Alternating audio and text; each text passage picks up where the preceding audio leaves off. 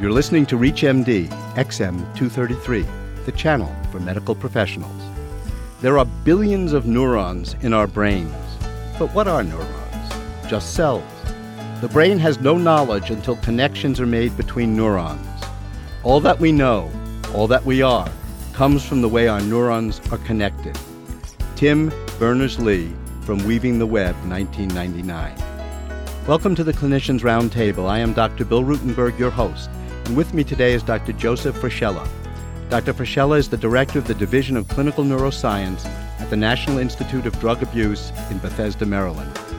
Today we are discussing brain development and addiction. Hi, Dr. Frascella. I appreciate your taking the time to join us at the Clinicians Roundtable. Thank you. Is addiction a developmental disease? Research now is seeming to indicate that it in fact is. We are looking at a number of studies that are showing results that suggest that the earlier you start, uh, the more likely you are to become addicted. And as it changes in the brain, I should have put it as a developmental brain disease, I think. Right. As a pediatrician, I'm well aware of fetal alcohol syndrome, coke addicted babies. What have you learned from your research on structural and metabolic changes in the brain that correlate with prenatal exposure? It's a very hot area for us. We have a number of prenatal cohorts that we've been following for a number of years, and we are seeing some subtle, I can't say that they're real large changes, but there are some subtle changes, cognitive, arousal, etc., that we're looking at, and some behavioral changes in early childhood. We're following these children into the teenage and, and adolescent years, and we are starting to look at the differences here. One of the big questions for us is do these children who have been prenatally exposed have some future vulnerability to drug seeking? And some preliminary studies seem to suggest that that may be the case. Are other developmental disorders, I know ADHD puts somebody at risk for other drug disorders and comorbidities. Are there anything else you've seen that perhaps increased vulnerability or developmentally immaturity that leads to more drug abuse? Well, one question that we still need to answer, and I think brain imaging studies will help us to come up with some of these answers. The question is Does prenatal drug exposure affect certain areas of the brain that are important in uh, reward as well as in um, we talked about braking systems in, in addiction um, do they affect those areas and so i think with some new brain imaging techniques that we're seeing right now we are starting to look at brain circuitry and development and uh, looking at how drugs affect the normal development process which areas of the brain are specifically involved? Well, the frontal areas, again, these are areas of uh, executive function, and these are the areas that allow us to plan ahead and to resist the temptations of a number of risky circumstances, are the last to develop. We used to think that the brain was pretty much uh, fully developed by the age of five. We're learning that that's not the case. We know now that brain development continues throughout the life, and certainly some of these cortical areas are not well developed until the early 20s and maybe even later. Do you see changes also in the somatosensory areas? I know smell, taste probably are significant factors in triggering memory that perhaps lead to craving. Right. Those systems seem to be laid down pretty early on. I'm not aware of any major changes in, in those, but you do you do mention some of the issues of craving and some of the emotional content, and a number of studies are looking at areas involving structures like the amygdala in uh, emotional responses to cues. You mentioned earlier the prefrontal cortex and its immaturity. Are there any studies ongoing or ways you know of that might speed the development of the prefrontal cortex? Well, that's a very interesting and encouraging area of investigation.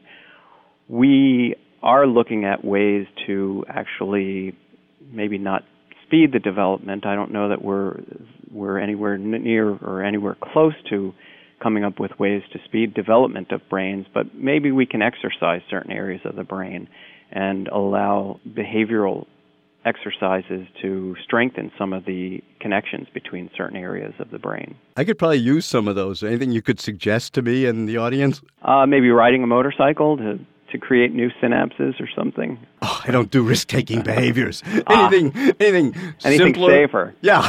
Well, you know, a number of people are looking at some of these video games to uh, exercise their brains. But uh, in terms of specifically working on areas of frontal cortex, there are some studies showing in areas of language and dyslexia where uh, they can take children with dyslexia and put them through an intensive behavioral treatment where they actually give them some interventions and then they scan their brain beforehand and they scan their brain afterward and they see that in fact their brains normalize and their function increases.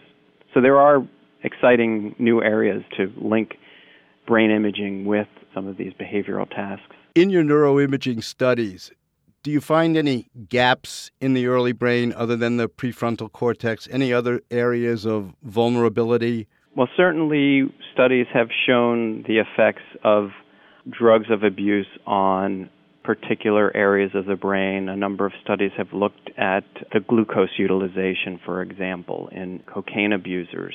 And glucose, of course, is the sugar which is the fuel for the neurons in the brain.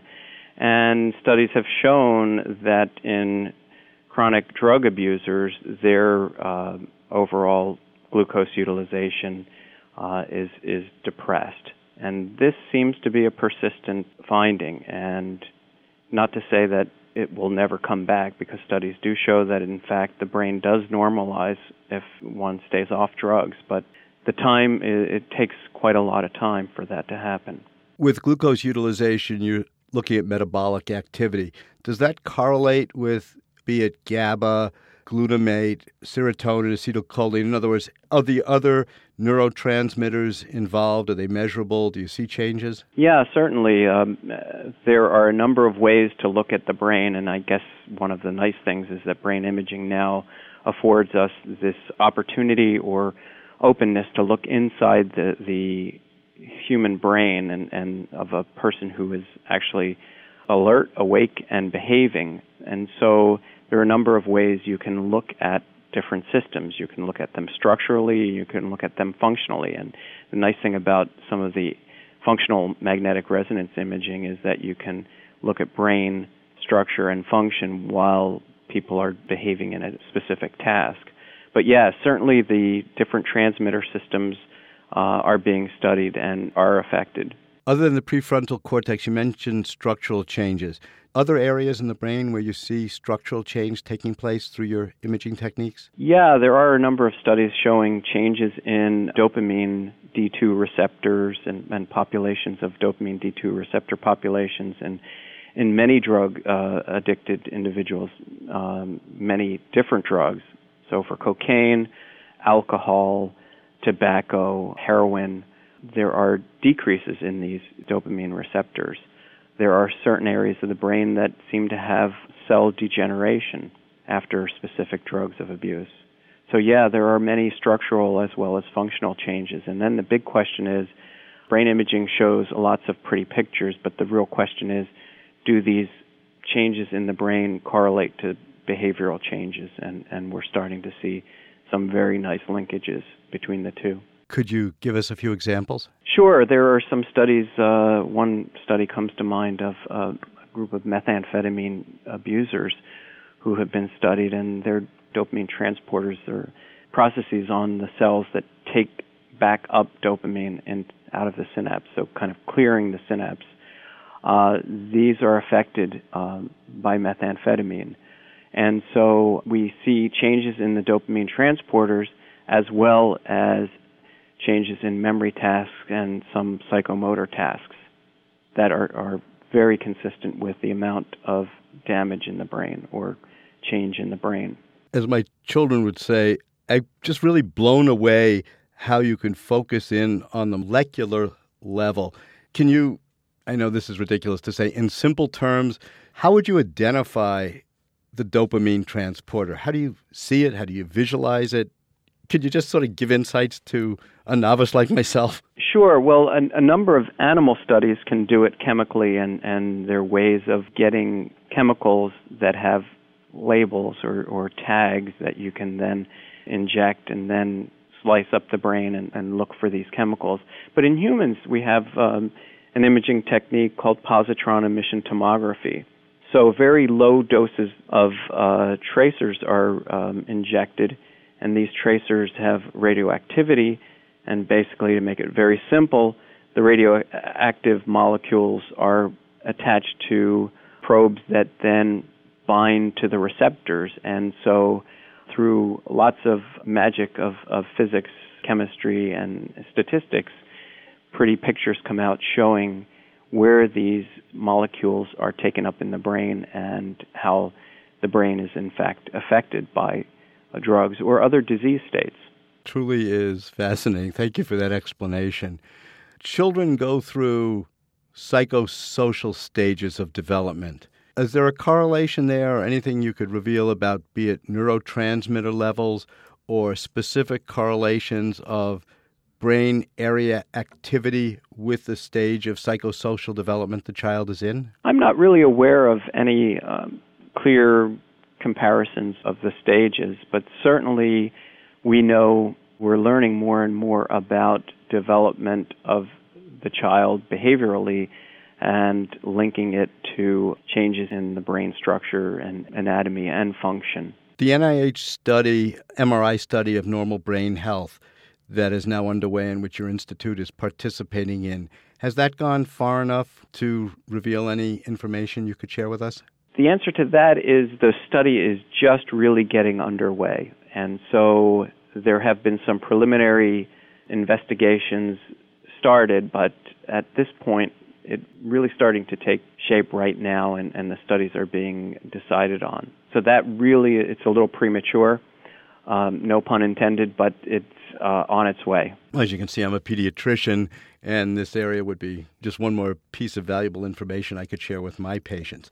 Sure, we're certainly very excited about the prospects of this study because really to understand the brain of someone who is in a disease state, you really must understand the normal brain. And so um, and behavior. And so this would be a great boon for all of research.